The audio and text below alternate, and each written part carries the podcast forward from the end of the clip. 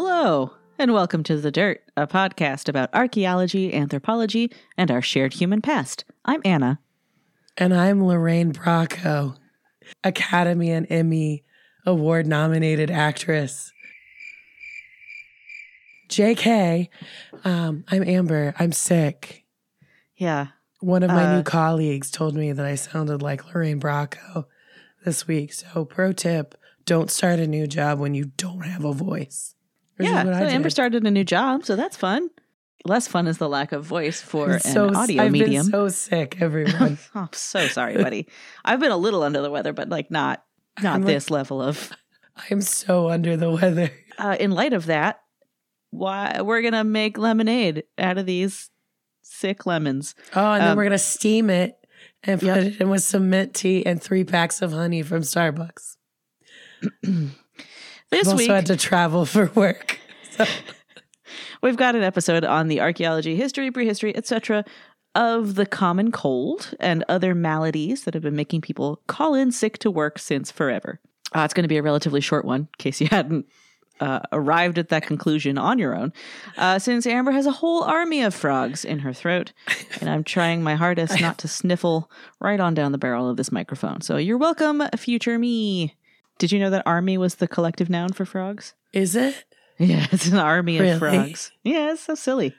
Oh my gosh. I'm already learning. This is great. Oh, well, we're gonna keep going. We're gonna keep learning. Uh, Amber, if you had to guess, how old do you think the cold virus is? Don't read. Don't don't look down. oh no. Um, also, I looked this up like a week ago and I forgot. So Oh. I'm gonna guess. I'm thinking either like the Industrial Revolution or proconsul had it. Like it's like older than humans. Proconsul had the sniffles. Well, you are right. It is older than humans. Oh, it's not It's the definitely- Industrial Revolution. It's definitely pre-industrial revolution. No, I mean, maybe you're thinking of cholera. I'm know. not. I don't have that one. No, good. Good. This may shock you. I don't actually have a definitive answer for the age of the cold virus, but there's evidence that at least one source of cold symptoms, human adenovirus C, Right, because there's like hundreds there's a, there's a few. Yeah, So there's it doesn't. a, yeah. there's a whole bucket of things that can cause the symptoms of what we call a cold, right? So like sniffles, full sinuses, sore throat, dizziness, all the fun things that I'm sure you This you're sound. experiencing. That that beautiful sound. This that sound. velvety that velvety rasp. Oxymoron? Um Velvety. anyway the human adenovirus c might be as old as 700,000 years old. That's that is before homo sapiens which is like 300,000 no. No it's not millions of years. Um it's like homo erectus homo heidelbergensis Oh, Yeah. I bet they weren't Homo erectus then though. They were Homo flaccidus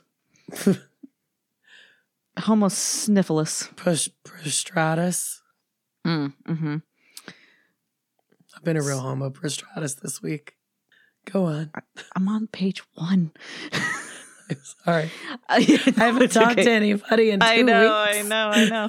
Um, so the okay, so I I say I don't have a definitive answer because I don't think there is a definitive answer yet. I the most recent study I found was from 2021, and it isn't as reliable a source as I would like because it's an initial article release, um, like an open access paper uploaded to the bioRxiv site before peer review. I suspect Right. it is still in peer review because I tried to find a later version of the same paper by the same authors. I wasn't able to. Um, oh, that's not a great sign. But I did find some really interesting things about cold viruses and viruses in general that I'll share in a moment. Um, Get ready. This might be a salami moment for your brain. Oh, I'm not no. sure, but it's it's very cool. Yeah, viruses are wild. Um, I'm going to share the methods and findings of this 2021 study, but please take it with sort of like a pile of caveats. I'm going to try to note any iffy parts of the study, and Amber, if you if you see any issues, feel free to flag them. Just sort of honk over there. Yeah, like that. like that. Oh, that sounds great. For I your hope you're editing these out. Well, I'll leave that one in. So that okay. yeah, Great. mm, Fill that in, listener. Yeah. So the source of the DNA sample. So this is a DNA based study, and the source Uh-huh. of the sample is two deciduous baby human teeth Uh-huh. from a site in Siberia. Um, the site is called Yana, or the rhino horn site, because there was a I'm, I'm sorry. Rhino horn site. Yeah, there was a. Um, it was Like a woolly as an- one? Yeah, yeah, yeah, yeah, yeah. Not not the African mammal. Yes, Okay. yes. I don't- Yeah, the the extinct woolly one. I've been hearing about habitat destruction, so I didn't know. no, no, that's no.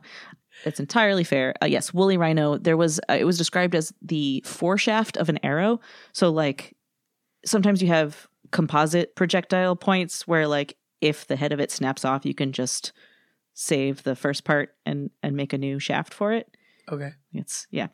So the site is north of the Arctic Circle, so DNA was preserved by the very very low temperatures, but not perfectly preserved. So it was still fragmented. Um so viruses can enter the teeth via the bloodstream and remain preserved in the tissue of your teeth for many thousands of years. This says tough tissue, which I keep hearing to the tune of Hot Blooded by Foreigner. Tough tissue, tough tissue. I was thinking of it as like like oh tough toenails like you know oh tough tissue. so despite the constant cold, the virus genomes became fragmented over time, and so to piece those broken sequences back together, the research team analyzed each little bit of DNA that they had and compared They have DNA? Like like reference examples of the human of of viral genomes. oh, oh not not virus DNA. Yes, virus DNA. Viruses have DNA? Viruses have DNA, and that's a big part of how they replicate. So viruses look Oh, so like clearly, okay. Amber, let me know if you see any red flags. Okay, I'm clearly qualified here. well, the sample size of two baby teeth, I thought might have. Uh, That's pretty is small. Is very n equals itty bitty. Yes, viruses have DNA. So if a virus looks like kind of like a, a clear dodecahedron, like if I were to draw a little cartoon of a virus with little stick person legs, and Some up of- inside that, yeah, I mean, yeah, some, some- of them do. Others and then look like others don't. coronas. yes, it's true. Um, but I think these are the ones that make the common cold. Anyway, Uh, So- like an adenovirus is what you're talking about.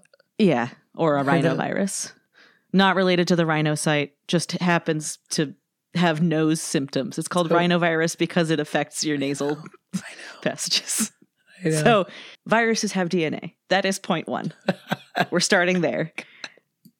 Virus genomes have been sequenced in order to study those viruses and, and learn how they evolve so that we can sort of learn how they will continue to evolve and, and sort of you know combat them. Um, and so the broken dna fragments from yana were compared to these reference genomes.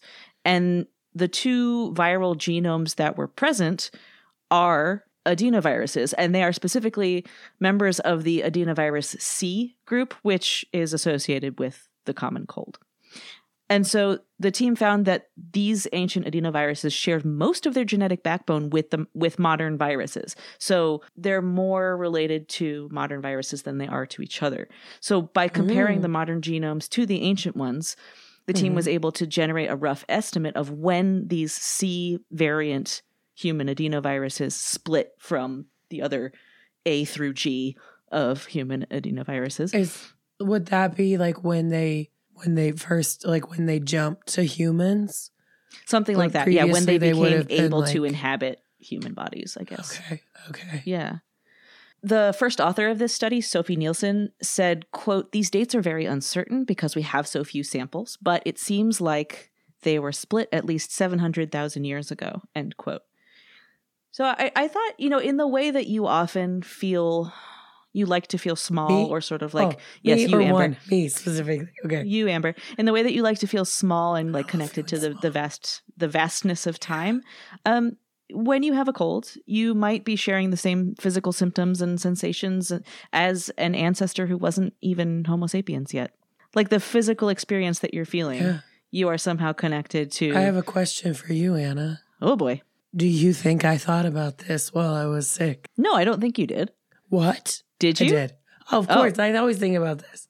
I feel Oh, very human when I get something that humans can get. Oh yeah, mortal. You know, remember thou Well- art I was like, baby. no, that's that's American Airlines. They did that for me to Oh, yeah. remind me I'm mortal. remember, you're mortal, and also you're going to stay here for another six hours. Uh, so I can't believe I didn't say this up front at the top of the episode, but I need everyone listening to know I am not a medical doctor, despite my text chains with Amber. So this is my favorite bit, though. Is to be like, what is stop this? sending me pictures of your rashes. I don't have many rashes, everyone. No. But no, I I have thought about I I but but to to belabor the point, I have thought a lot about how um my physical symptoms when I get sick with something are things that it's just like when people like you know like reading like lyric poetry. You know, you like Ah, read like something the we all do often. the ancient Greeks really had a similar approach to like romance that I did, where it's like, I want to die. and it's just like, yeah, yeah, I feel that. Yeah. And so it's it's nice to it it is sort of comforting, but also it's just sort of like what a design flaw. Like somebody like somebody put in like a bug report on sinuses. we'll get there. This sucks. uh, so I I want to help us all, including and especially me, understand how viruses can affect DNA because we have to rely on genetic data to talk about viruses until we get written accounts of these illnesses and their symptoms, which doesn't happen for uh, 695,000 years or so ish. So, Amber, I have, to the best of my ability, I have limited your speaking parts in this episode. I don't want people to think that I'm just like bogarting this episode. Oh no, I think they'll get it. um, so here we go, everyone. Come along with me. I'm sorry. So it's like it's not so much I've heard my voice described as ASMR. This is more like I've got asthma. like, cause I'm a little bit. how long you how long you been sitting on that one? Um like six hours. I'm surprised it stuck around. So um, we're all gonna learn together from science journalist Benjamin Plackett, who is writing for Chemical and Engineering News, which I know like I pick up on my doorstep every morning. Mm-hmm. Same. Quote Viruses are ancient. They have been infecting animals, our ancestors included, for hundreds of millions of years before the first humans ever showed up. And the legacy of those primordial infections can still be found dwelling within our genomes today. Let me know if you want to tap out at, at any point. Now I definitely won't. Continuing my quote. When a specific collection of events happens at just the right time, a virus can implant its genes into a host organism's DNA. And those bits of foreign DNA can end up being passed down to future generations. It's an exceptionally infrequent event, but the arc of evolutionary history is long, and these rare incidents have accrued over the millennia. So much so that these viral relics account for approximately 8% of human DNA. End quote. Yeah. So viruses can hijack our DNA, but don't freak out. Everybody, Um, don't freak out. I'm too late. Yep. Okay. Because before that can happen, a lot of things have to go exactly right for that virus. It's sort of like the odds of a living thing becoming a fossil. You know, like things have to happen. There are so many fossils. There are so many fossils, but I mean, if you discount the the wormy ones and the the more sort of like sessile ones, where it's the I'm they stay sorry, in what does that word mean? Sessile means something that stays in place, doesn't move much. So, like shellfish are a sessile resource because they don't they don't run away from you. Hmm, Get them. Sessile. Sessile. Yeah, we're learning so much today. So Molly Hammell, a geneticist at Cold Spring Harbor Laboratory, says, quote, It's not like every time you get a cold, your DNA balloons up with new DNA. That's not how it works. End quote. Not every time. This time, though. Maybe this time. It's a pretty bad cold. It's really So- quite cool. specifically for a subset of viruses called retroviruses, and they are specialized to do this thing. They can glom onto to cells and use specific enzymes that trick those host cells into producing the proteins that the virus needs to make copies of itself. They are literally seizing the means of production. comrade virus. So, as our DNA replicates, which it does every time our body needs any new cells ever, so like anytime you get a new cell, it's got a copy of your DNA. All of your cells have a copy of your DNA. Uh, there are mechanisms in place in our cells that perform pretty robust quality control checks. Basically, we, we have a spell checker, um, making sure all of our base pairs are where they should be in our DNA. So if you're lost at this point, not you, Amber, you have to stay on this recording. But listener, if you're lost, we've got a primer episode all about DNA, and we don't mind if you pause us here to catch up. We'll still be here when you get back. So, so there's not tons of viral DNA running rampant in our cells. But every once in a while, some fragments of intruder DNA do make it into our cells. I say our as like the human species, not specifically you, me, and every individual listening. And then they hunker down and they stay there. And then just like one more like really interesting thing that we're not going to dive into, but just in case you thought this was all bad, uh, sometimes this embedded viral genetic code can be helpful for species. In humans and other placental mammals, for example, a virus fragment inherited who knows how long ago, probably when placental mammals split off from non ones. Um, oh, from the Navi? what? No. They're non placental mammals. I know. Stop. They're not real. a virus fragment inherited who knows how long ago is instrumental in the formation of the placenta. So that link, uh, we'll have that link in the show notes to an article about it, but uh, we're not going to go into that here. That's not what this episode is about. Okay, Anna, mm-hmm. I'm an hominin with a cold. Mm-hmm. I don't have COVID. Good. But I have a cold. I could mm-hmm. have a coronavirus. I don't like mm-hmm. it. Mm-hmm. I I want it to go away. How do I fix mm-hmm. it? What's like the, the like the most like OG way I can do it? Like I want to I want to do it paleo style eight pounds of liver. No, uh, that is a great question. Uh, so it's probably. no, don't eat your dog's treats. gross, gross, gross, gross. Um, so cold remedies are probably older than we think. Although, just like diseases themselves, remedies can be difficult to identify in the archaeological record unless they leave some kind of physical trace. So, Karen Hardy, a paleoethnobotanist at the Universitat Autónoma de Barcelona, is one of the extremely niche experts who studies these traces. So I've excerpted here from a really fantastic open access article from 2021 titled Paleomedicine and the Evolutionary Context of Medicinal Plant Use. It's a really good article. It's it's written kind of academically but still pretty accessibly and I really also, do admire like, well yeah, it's written really well. yes, exactly. Yeah. Um there's it's a little like in places it's a little jargony because she's talking about something so specific. Yeah. There's not necessarily you, she could like talk her way around it, but it would take like an extra paragraph to just yeah. Anyway, um, I really admire Karen Hardy's research. She's a really excellent writer. So definitely check out the show notes and read this article if it interests you. And again, Amber, uh, tap out if you need to. I'll read the I'll, I'll read the quote if you need me to. Quote Mm-hmm. Humans love medicines. Expenditure on pharmacological drugs was US what sorry, was 455.9 billion US dollars in the USA in 2017, while global spending on pharmaceuticals was a startling 1.25 trillion dollars USD in 2019. That might be making a different point than humans love medicines, but I I don't know. Continuing the quote Humans also love money. Humans love profiting off the suffering of other humans. Specifically, anyway. humans based in the global north love doing that. Oh boy. Continuing the quote now.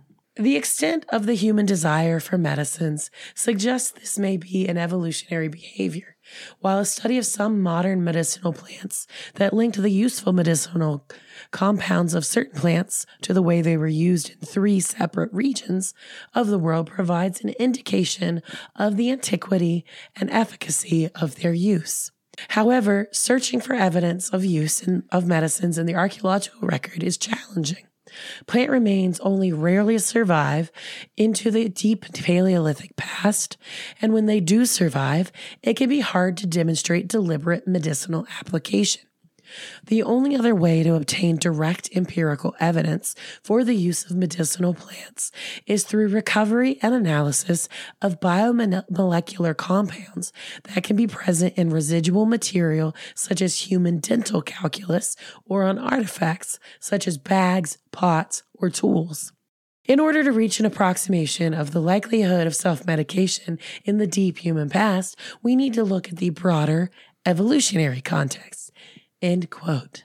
Yeah, and indeed we will. The article proceeds to give lots of examples, and so here are some highlights, including plenty of callbacks to previous episodes of this very podcast.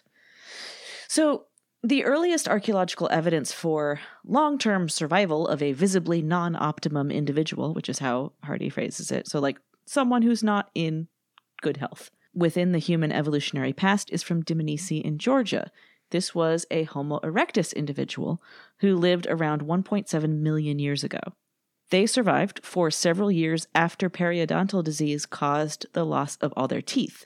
Um, periodontal disease can be very dangerous. So, um, it can lead to um, certain cancers. It can lead to other heart um, disease. illnesses. It can heart lead to a heart yeah. failure, Mm-hmm. Yeah, which is um, why my so- baby had to get some of her teeth removed. oh, baby dog. She had a teethectomy. Oh, yeah. She's good now. Well, she can still bite you. She sure can. Um, so this is you can look up the Dmanisi skulls, these Homo erectus skulls. There are ooh, six, I want to say six of them. Um, and one of them, very obviously, has no teeth and has that kind of resorption, like reabsorbed look. Mhm. It looks like they, they would have had to like gum their food. And so this is early evidence for community care Yeah. because this person would have would not have been able to uh, chew their food very well.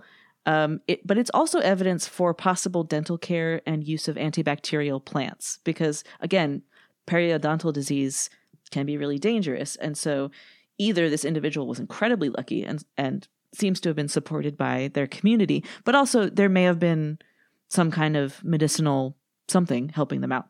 I'm not saying that Homo erectus knew about germ theory and knew about necessarily w- would would have been able to describe the chemical effects of what they were using, but they they would have had remedies. They, They had would like have a sense of cause and effect. yeah, exactly. Next, there are uh, there's evidence of toothpicks.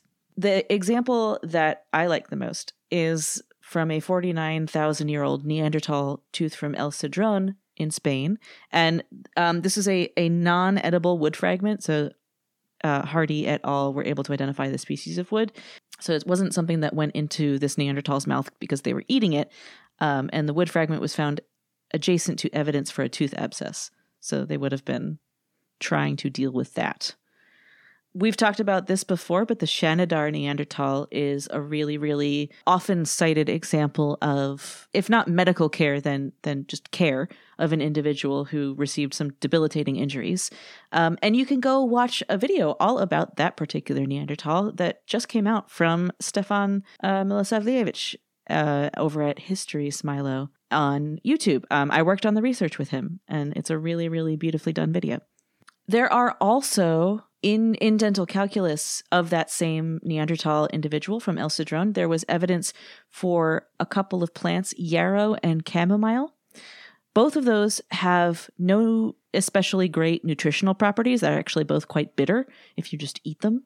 Um, but they do have medicinal properties. And so there is some thought that this particular Neanderthal, because of that, you know, painful tooth abscess, may have been self medicating. Okay, moving on from teeth. Sorry. Yep. Thanks. We've got Ötzi. AMG. It's Ötzi. Um, we talked about this on our Ötzi episode, but uh, he may have had therapeutic tattoos. They were found to be on points of his body where there was evidence of, of arthritis or other sort of physical complaints. Not all of them, but many of them. Therapeutic ta- tattoos, asterisk. Like enough of them, yeah. enough of them weren't that it makes it seem like maybe none of them were. but there was evidence uh, in his stomach and also on his on his body of antibacterial moss that may have been used uh, for wound dressing because he was wounded. Yeah. Um, and then finally, Sure was. Uh, it didn't go great. Mortally. Several studies of prehistoric and prehispanic populations in the American continent have identified possible ingestion of a range of medicinal plants, sometimes in association with evidence for intestinal parasites. So, this is cool because um, in some South American prehistoric populations, they have low levels of the otherwise very, very common intestinal parasites, roundworm and whipworm. And so maybe they were sort of preventatively taking doses of these medicinal plants that sort of discouraged those parasites. Are you saying like intentionally? Or like this was a part of what like is this sort of the same thing of like yarrow and Yeah, chamomile where it doesn't really have a nutritional merit? Um so like It would depend on the plants. Would, was it just coincidental? It could be. It may be that it was part of their diet anyway and it helped with the parasites. yeah. Or they may have noticed, you know, when I eat these, my tum tum feels less bad. Yeah. Okay. Yeah. We'll have another discussion about remedies after a while because, as you can hear, I'm still not better. Um, even though I'm talking to my doctor. But, oh, Um, but but let's go back to maladies for the moment. Specifically, let's go to ancient Mesopotamia, which the way Anna wrote it made it sound like it is a malady. Um, but no. uh, no, you're right. I did write that clumsily. Well, but you know, this is not me in my 20s. Mm. Ancient Mesopotamia is not what's ailing me. Um, so, in ancient Mesopotamia, disease was closely tied to cosmology. So, um, maladies or illnesses, uh, or just like symptoms in general, were often seen as the result of angered gods or pesky ghosts. Um, so this this also come and and there's being like a a religious or cosmological value or A reason of for merit. sickness, yeah. like balance. So we when we've talked about Lamashtu in the past and um and Erra, uh like the the the pest pest god. pestilence. Like there was they had a job to do. Like they were they were told to do this uh by the gods. to- like to there was a, a role. It, yeah, there was a role in maintaining the universe Mhm. so it doesn't kind of fall off kilter. Um, so it may not surprise you, then listener, to know that that people who were in the healing professions um, were also um, very commonly trained as priests or folks that engage in magic. Um, and so you've got in um, there are two categories. There are two professions who are involved in this. There are the Asu, and the Asu were physicians in the sort of like guy with a lancet sense. Um, and then you've got the um, Not the medical journal. the Ashipu. Um, the Ashipu were the um, the ones who were more involved in kind of exorcisms and doing um, things that are uh, that are sort of coming from without.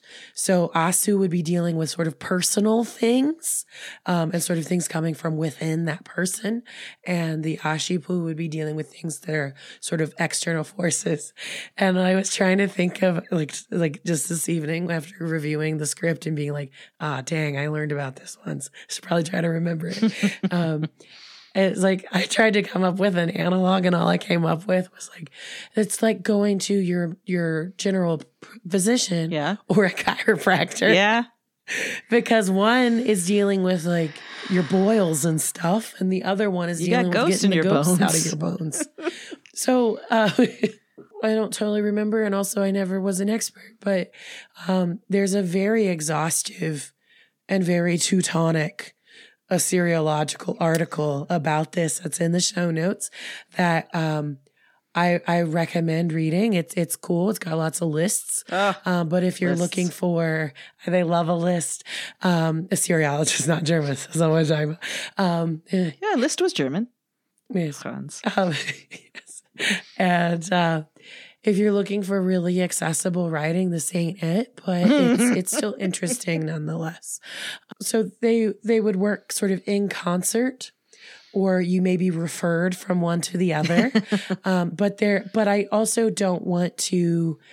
Um, I don't want to imply that um magic, like ma- magic, it's not the like Aleister Crowley at Loch Ness kind of magic. Mm, Like no. just people just like LARPing. Like there there was like actual this was like there was like sort of a foundation of evidence and like the there and like treatments that could actually be helpful not necessarily that like burning a piece of bread in front of a of an idol and then having a black dog carry it and then and then burying it which that's one of the things to like get Lamash to like sort of like a a, a baby fever Mhm. to to break Mhm. that's like one of the things like that kind of stuff doesn't necessarily work but if it eases your mind perhaps like it will ease your your symptoms Mhm. um and so there is a value there but also there is stuff that asu would do that um is is sort of like folk medicine that's like grounded in what we've talked about before like uh It's like with the yarrow and the chamomile Yeah. like there is an effect they might be attributing it to a different source because they aren't like ah germ theory. And like antimicrobial properties. So you know you you go you go to your your ashipu and they'll exercise the ghost from your colon. Um That's what you want. but that's that is what you that's what if that's what you're looking for that's what you need. Um and also these are people that you would go to like when stuff's bad. Yeah, yeah, yeah. it's it's not it's not like going to urgent care. It's like this is like the mayo clinic kind of thing the like the folks who are doing who were performing uh but magico medical treatments that was that was me in december you've had uh, a rough year so far. I've been sick. um, so, um, but they left a lot of lists. Like it was, it was sort of like, it's a lot of just like how doctors have a lot of like textbooks and like reference materials that they go to today because you're not going to keep it all in your head. Goodness no. You're like, let me look up this symptom. Ah, yes. He's got like the hand of Apkalu. Like, cool. Let me look that up. Those their medical practices were like not totally dissimilar to like basic medical practices today. Like somewhere between like like chicken soup and flat ginger ale Mhm. And like you know taking an aspirin kind of thing. Yeah. So did doctor priests go to med school? Yeah, kind of. Yeah, they like had to be trained. like they, had apprenticed. they were training literature in the form of cuneiform tablets and a lot of like if then clauses. So like if Mhm. someone is presenting this, then do this. Mhm. If they are doing this, then do this. which is exactly the Uh, you know, format like- of the Code of Hammurabi, which is just like It no, it it's the yeah, default. it's a if then. Sha Awilu. Um, but also, and that's also um, the format of auguries Mhm. and omens. Mhm. That like If if if this- X is presented, then Y is the is is what you should take from it. Um, and so, as we've learned in discussions of cuneiform literature, there's a lot of lists, just a lot of lists and lists of lists, and um, which is cool um, and, and is helpful. It's a reference document. So, medical cuneiform tablets usually consist of several text sections, which are like cordoned off, Yeah. like ruled off, um, and they're ruled into sections uh, to help with clarity and sort of ease of cross references. Um, so, ruled off text sections form units of content, um, which can contain something like the text of an incantation, a ritual instruction, or one of several related prescriptions for a specific purpose or a group of related diagnostic entries. So, you know, if this Awilum is presenting um, a, a burning pain in the pocket of his belly, so his scrotum, Oh, and he's and he's like you know yelling about it um he has been afflicted by the hand of inanna Mm. which is like Mhm. he's got an sti and so that's sort of like that's one of the like diagnostic things um and so it's you know it there's like there's more beyond just being like oh, you just got slapped by Inanna. It's like, no, here's what you can do to do something about it. Yeah, I mean, you want both parts. You want like, why do I feel like this? What can I do about it? Because they both, you know, uh, it, They both are helpful. having your symptoms identified is it's uh, important for sort of peace of mind. But that's not the only source of information about illness that archaeologists have access to. There are the patients themselves. Let's travel briefly to Nimrud and examine some of the afflictions experienced by the occupants of a royal tomb from the period of Ashur-nasirpal II. Uh, and that tomb was excavated between 1988 and 1990. And then the Gulf War situation got heated and they left. the the Iran Iraq War and then the Gulf War. It wasn't a tough time. Tough time. Tough time to be excavating Nimrud. hmm I'm going to quote now from an article by Tracy Spurrier on the uh, Ancient Near East Today. Quote In 1997, paleopathologist Michael Schultz from the Zentrum Anatomie at the Universität Göttingen. So they're very French. I know. Anatomia. Anat- oh, is it? You pronounce the. Zentrum Anatomia yeah, French brain. at the Universität Göttingen. Göttingen. Anyway, that guy spent 10 days at the Iraqi Museum examining the skeletal remains of 17 individuals from burials in nine coffins and sarcophagi found in the royal queen's tombs. That's queens plural. In some coffins, the remains were secondary mass burials containing commingled and fragmented bones. Coupled with poor preservation, the sample only included a few complete skeletons. Despite this, Schultz discovered a range of all too familiar pathological conditions, including dental problems, colds, allergies, stiff joints, weakened bones, childhood illnesses, headaches, and possible neurological problems. I saw you make that face when I said colds. Like, how would he Yeah. know? Well, here's I got colds in my bones. you might. So here's how some of those diagnoses were reached. So colds, allergies, generally sinus conditions, those were inferred by the presence of newer bone growth in nasal cavities. And so when we get sinus infections or anything that like really sort of causes inflammation of nasal tissue and sinuses, When you get a crayon stuck up there. yeah, don't do that. Did you get a crayon stuck up your nose? That's what's wrong. Yeah. no, I mean ever, not now. no, but I got a uh, yellow jacket up there once. Well, that's not your fault. It flew up there. Mm. Okay. So wh- when we get those things, when we get a bee up our nose, the tissue in and around our sinuses gets inflamed and produces mucus.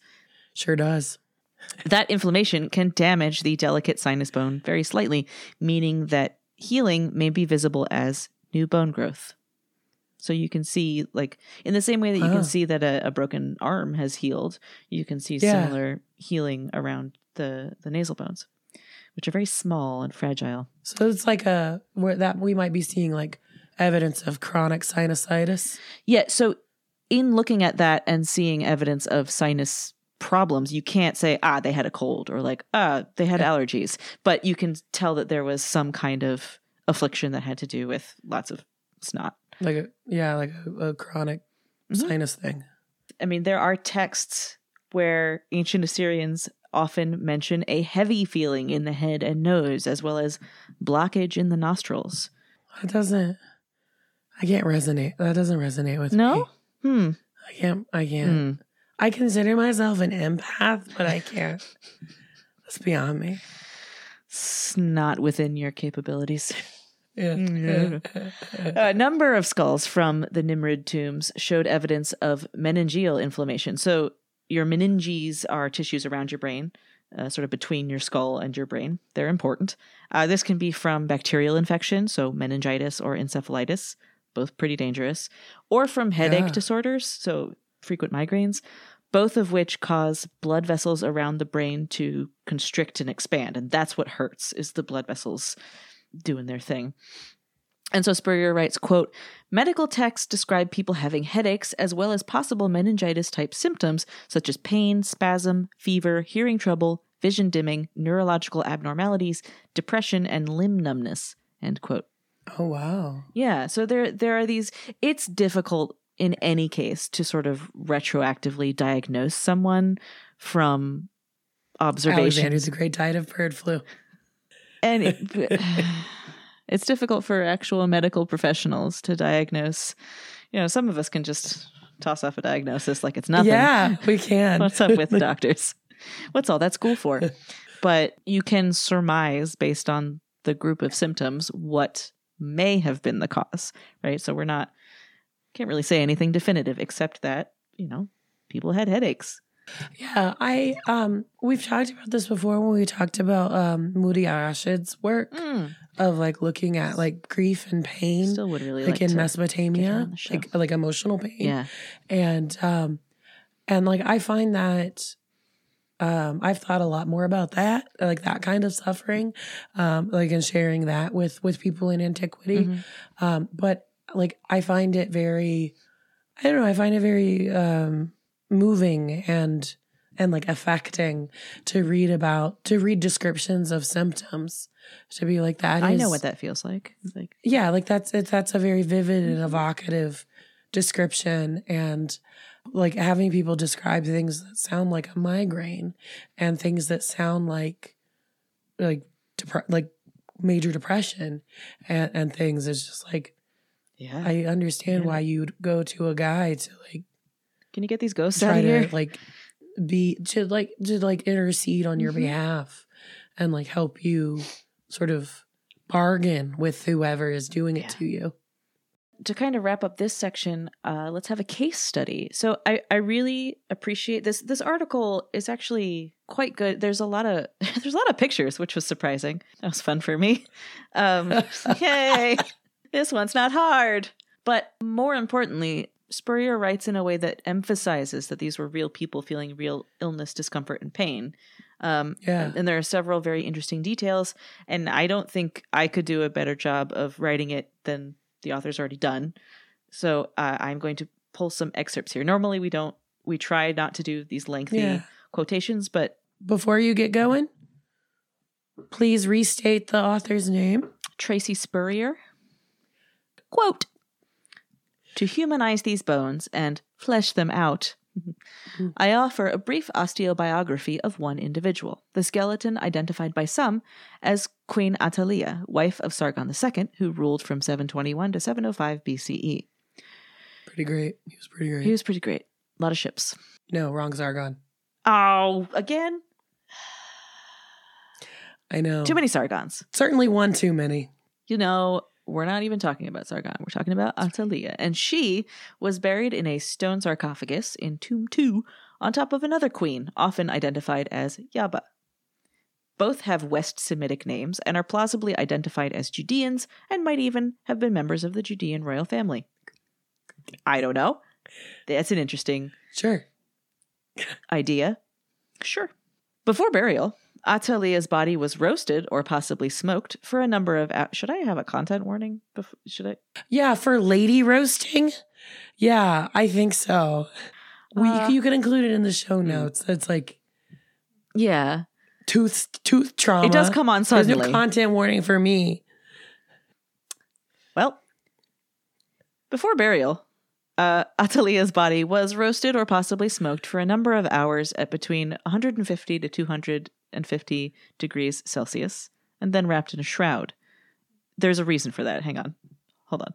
She presumably died around the age Oh, of no. 35. It's not known why the body was roasted, perhaps for preservation purposes, to prepare her for long distance transport, or as a caution against spreading a disease she may have had. So we don't know why, but she was uh, prepared for burial in that way. There seems to be an understanding in cuneiform texts that disease pass like there's no germ theory. We're not saying that um, We Assyrians knew Barely about have microbes. theory now. So I know. Um, but there is lots of mention in cuneiform texts of isolation as a requirement for treatment of some illnesses. There are specific directives, including ones not to drink from the same cup as a sick person, or if someone is ill with certain diseases, to have them sequester themselves in a room for X number of days. Yeah, okay, so resume quote. Queen Atalia had by far the most health problems of any of the people in the tombs, at least among the most complete skeletons, because remember, there were also lots of commingled, fragmented remains. Her dental health was notably poor. She had inflamed gums, an abscess, plaque, and a cavity on her first premolar, and she also seems to have suffered a long term and severe illness as a child, shown by hypoplasia on her teeth. So Yeah. that line that's an indicator of the body sort of shutting down certain processes, like Yeah. making teeth, in order to um, preserve other ones, like keeping you alive. Resuming again. Atalia also had inflammation on the interior of both frontal sinuses, and though she died young by modern standards, there were already signs of mild arthritis in her shoulders, hips, knees, and ankle joints, as well as in numerous vertebrae. She had suffered a broken toe and pulled a leg muscle sometime during life as well. So, end quote. So there's a lot that you can tell from from the skeleton. And and Spurrier goes on to describe some more of Atalia's troubles, and it might seem like this this poor woman was just constantly miserable and just never not sick. Um, keep in mind that this is this is a palimpsest. This is just the record of all of these illnesses preserved on the body, but no indication of when during her Yeah. 35-ish years of existence they happened. So the timeline of these pathologies, it's not clear. She probably didn't have all of these issues at once. Yeah, but That said- some of these sound like things that are typical of um like an autoimmune disorder and and they they Mhm. there can be um things that like complications and intersections of those and so it could be that um she may not have she may have had like a full and happy life full of you know like excitement and love but also had Yeah, she wasn't in great health and for a lot of also it. had- Yes. um health issues like physical health issues Yeah. Okay, let's leave Mesopotamia. We've done a lot of Mesopotamia today. I appreciate it hmm as the the most maligned of the two of us right now. It's not a competition, but if it were, I would win today. Maligned as in like you have maladies. Yes. We're leaving Mesopotamia, whether you like it or not. And we're going to go down to southern Africa, to what is today known as South Africa. Um, so, around 500 years ago, a container made from a cow's horn um, and containing possible medicinal mixtures was left in a cave in the eastern Cape region. 500 years later, so recently, Mhm. a hiker camping with his family found the artifact, and a French news site wrote a silly headline about it. Anna, read it, please. Now, do I read it with a French accent or no? Yes. Cowabunga! Horn reveals herbal mixtures used by medieval healers in South Africa. I don't know what accent that was. That was really like French. a weird, like, Was a mid- Monty like- Python. that was like accent. a mid Atlantic. You It got me. I'm hooked. it's it's re- I know why there's a silly headline to get people to read it, but like the the find itself is amazing. Yeah. So Way more amazing than something I've not seen since Teenage Mutant Ninja Turtles. Cowabunga. Cowabunga, mon frere. Michel Angel.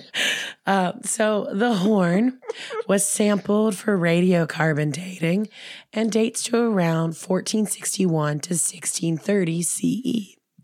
The container was capped with leather and contained herbal mixtures, Herbal. herbal, Mélange. yeah, um, described as dry and crusty remainders of ointments. Gross. Um, and these were identified via chemical analyses.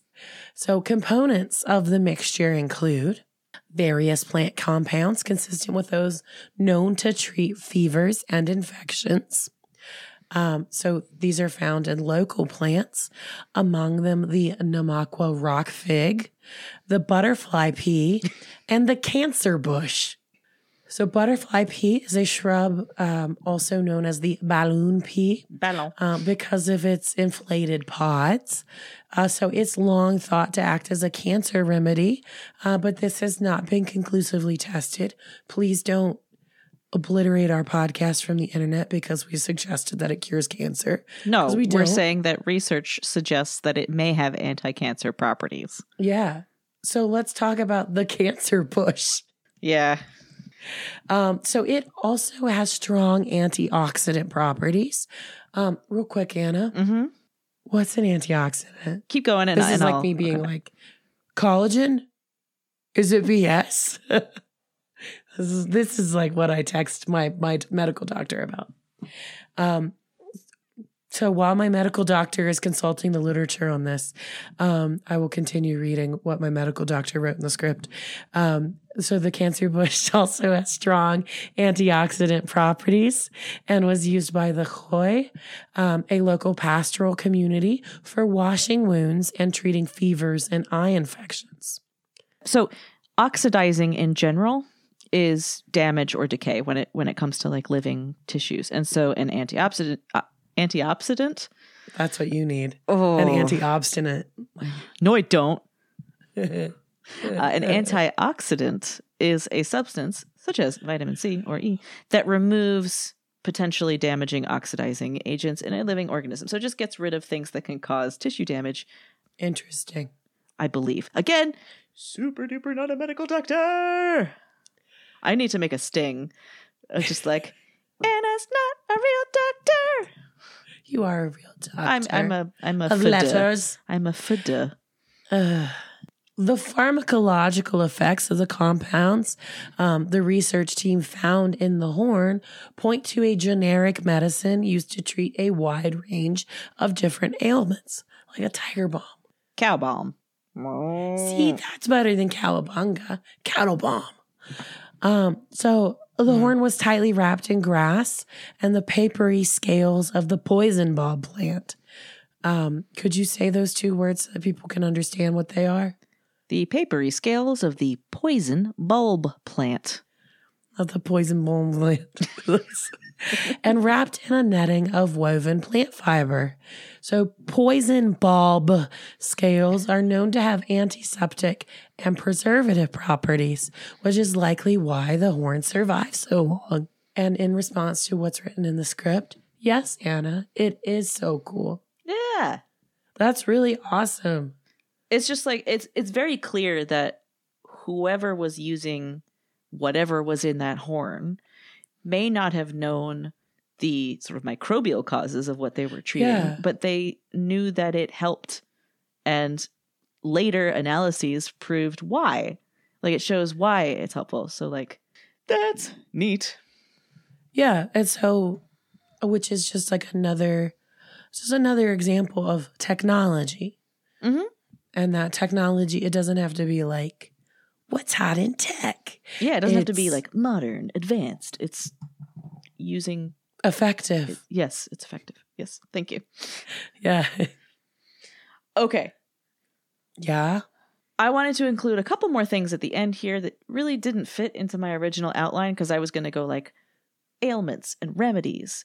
Um, and then some internet rabbit holes happened. And look, I only wrote this script in a few hours, so we're just we're just going to sneak these things in at the end. Um, and they're two of the natural scare quotes remedies most commonly associated with colds. I would say in in the in the West echinacea and vitamin C. So let's start with echinacea because that one isn't a scam, I'm pretty sure.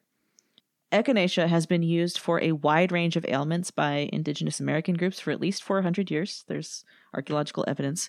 Um, it does there's there's a lot of literature on like its properties and whether it actually has anti-inflammatory and anti-tumor properties and Yeah. most of them say it seems to but more research needs to be done in order to confirm like okay that's not helpful for me writing this script but thank you for you know being open Thanks. about that Thanks for being honest. Mhm. it, it does seem to be effective in sort of reducing inflammation response which you know if you are sick that can be a real boon and echinacea was first commercialized hooray around 1870 by one hcf meyer a german lay physician also not a real Oh, no. doctor just like oh me no. yeah, he was a, bit of a snake oil guy. I don't want to cast aspersions because he may have really believed in the in the healing properties of of his potion, but he sold it as a component in a patent medicine called Meyer's Blood Purifier. I think it's okay to cast aspersions on a guy that sold snake oil, Yeah, even if he thought it worked. Hey, he's also dead. So hey. Also, a botanical remedy that is mentioned uh, in context of indigenous America cannabis, which might need to be its own episode because hemp is a very versatile and interesting plant. All right, so let's wrap up by talking about vitamin C, just like as a public service, because I have been told my whole life to take vitamin C for colds and that it's good for me and that I need a lot of it. And I learned recently that the hype over vitamin C is mostly the work of one guy who made it his career goal to convince everyone that vitamin C was a cure for everything. And his name was George Emergen. Now, his name, listeners, was Linus Pauling. He looks like Andy Serkis playing Yes. l- like late in life Rowan Atkinson in the inevitable biopic. Oh my God. You nailed it. That's a special skill you have. Um, but also there are This um, guy looks like that. Like, No, you're really good at it. I'm you really know good at what that guy looks like. But Yeah. you don't have celebrity face blindness like I do. He turns out to have been a bit of a crank, but he was also a brilliant scientist. Like he was a two time Nobel Prize winner. But he was a brilliant scientist who got obsessed with proving something. And in retrospect, it has made him look very foolish. But he's also a great example of how people can place their trust in things like supplements that are sold to them as panaceas without thinking critically because they might not have the background to know how to do that. You can have an absolutely correct uh, mistrust, or you could have really good reasons Mm-hmm. and lots of like lots of examples of why you shouldn't trust something. But that doesn't mean that it's setting you up to put your trust in something more trustworthy.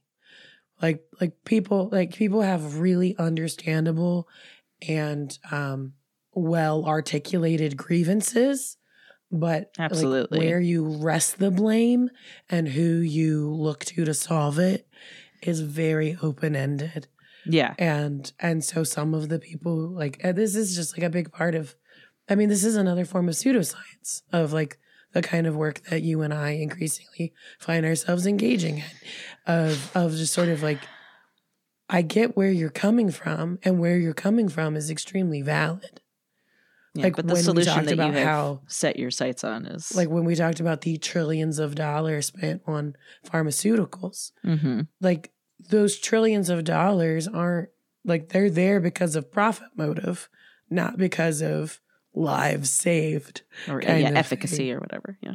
Yeah. I understand why you would want to look somewhere else. And like the like real run of of times that medical trials, vaccine trials, like through the the sixties through the eighties, if not before, like completely whiffed it. And like Not to mention catastrophic abuse of Yeah, well, like, but but yeah. just like sort of like so-called good science oh is yeah like responsible for lots Problems. of deaths of. yeah I learned about like RSV. There were attempts to make an because I convinced myself I had RSV. There were attempts to come up with a vaccine regimen for RSV. Um, I think in the eight, it was in the sixties or the eighties. You know, the past. Um, but it was.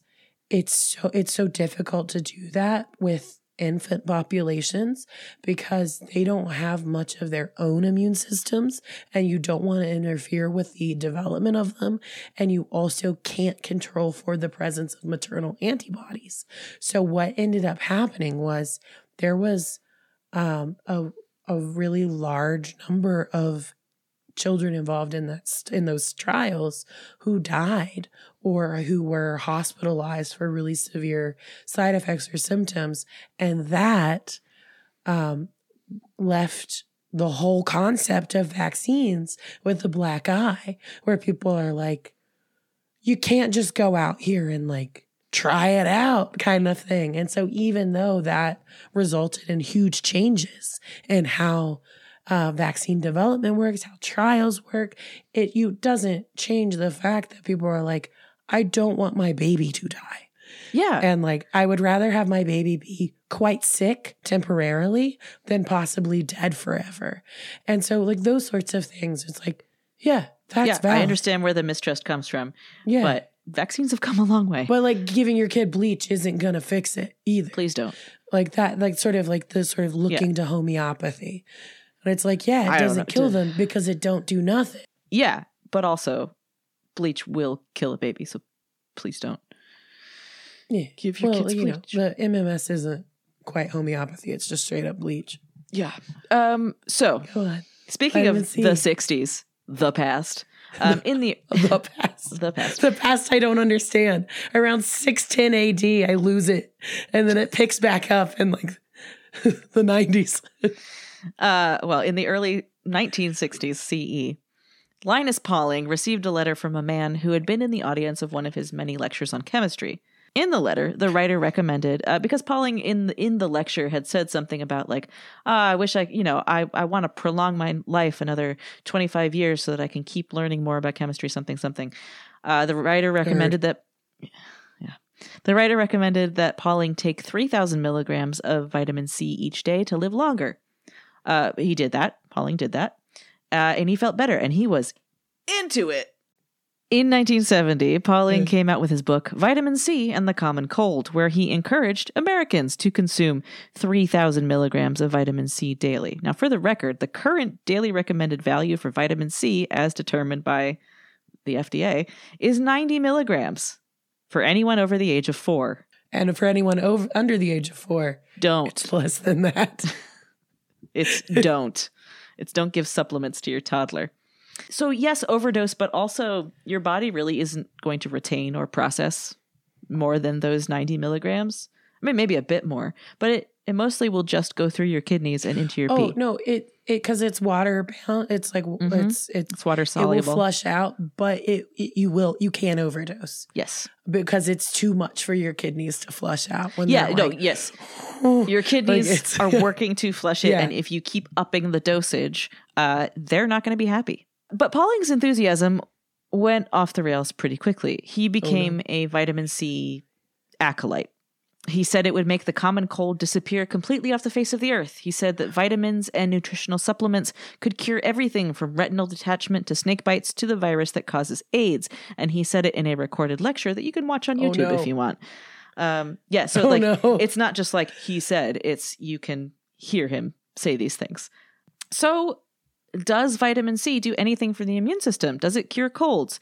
Eh. Will it make my retina detach re- uh, reattach? Is it detached?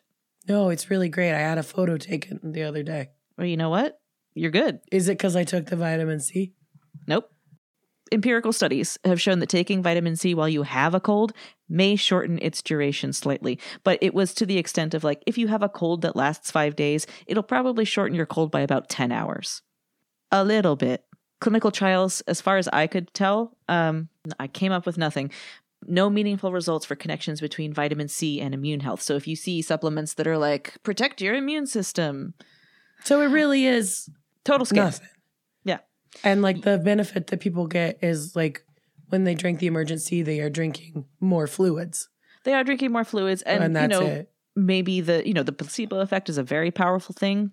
Maybe Sure that's is. a component of it. Does that mean you shouldn't take vitamin C as a supplement? Maybe not. I mean, your body really does need it to keep you healthy. Lack of vitamin C does cause scurvy, I which mean, is like awful. if if you had If you some are and completely some deficient. folks, and and some folks do need more, but that is Yeah. like between them and their like the people Actual doing their blood panels. Yeah. yeah. And also, vitamin C is sort of packaged with a cold. It's so ingrained through through ads and and whatever that oh you're sick drink some orange juice and again for the millionth time i'm not a medical doctor please talk to one if you have actual questions about your immune health like I did talk to my real doctor. I just feel like this is an intervention now. our listeners no no no Oh, okay. no i mean i do i know you talk to an actual doctor not just me Because I tell you about that too. i know But if you've got the sniffles and you're tempted by the mega high dose vitamin C supplements at the drugstore, save yourself the 15 bucks. It's it's either going to just go right through you or it could hurt you. Uh, but thanks everybody. Um, thank, you for you. if you stayed all the way through this uh, very slightly unhinged episode. Thank you. I did my best. I don't know if it I- was You did a great job. Okay, good. I, oh, No, boy. you did it. No, Anna did all the work here. I just badly remembered something that I read 12 years ago. well, in the meantime, um, hang in there and we will be back with more content soon. And you can find us on social media in the meantime. Things are popping Yeah. off on Instagram where we are uh, at the Dirt Pod. That's right. Yep. We're at the Dirt Pod on Instagram. I did it out of order, and I Popping can't. off. Oh, oh, oh. no, I just I just want to highlight the the work of our wonderful Yeah. producer Jenna, who's who's doing great stuff on Instagram. Um, you can find us on Facebook at the Dirt Podcast, and on Twitter we're at Dirt Podcast. Thanks, everybody. We love Thank you. you. Bye. Goodbye.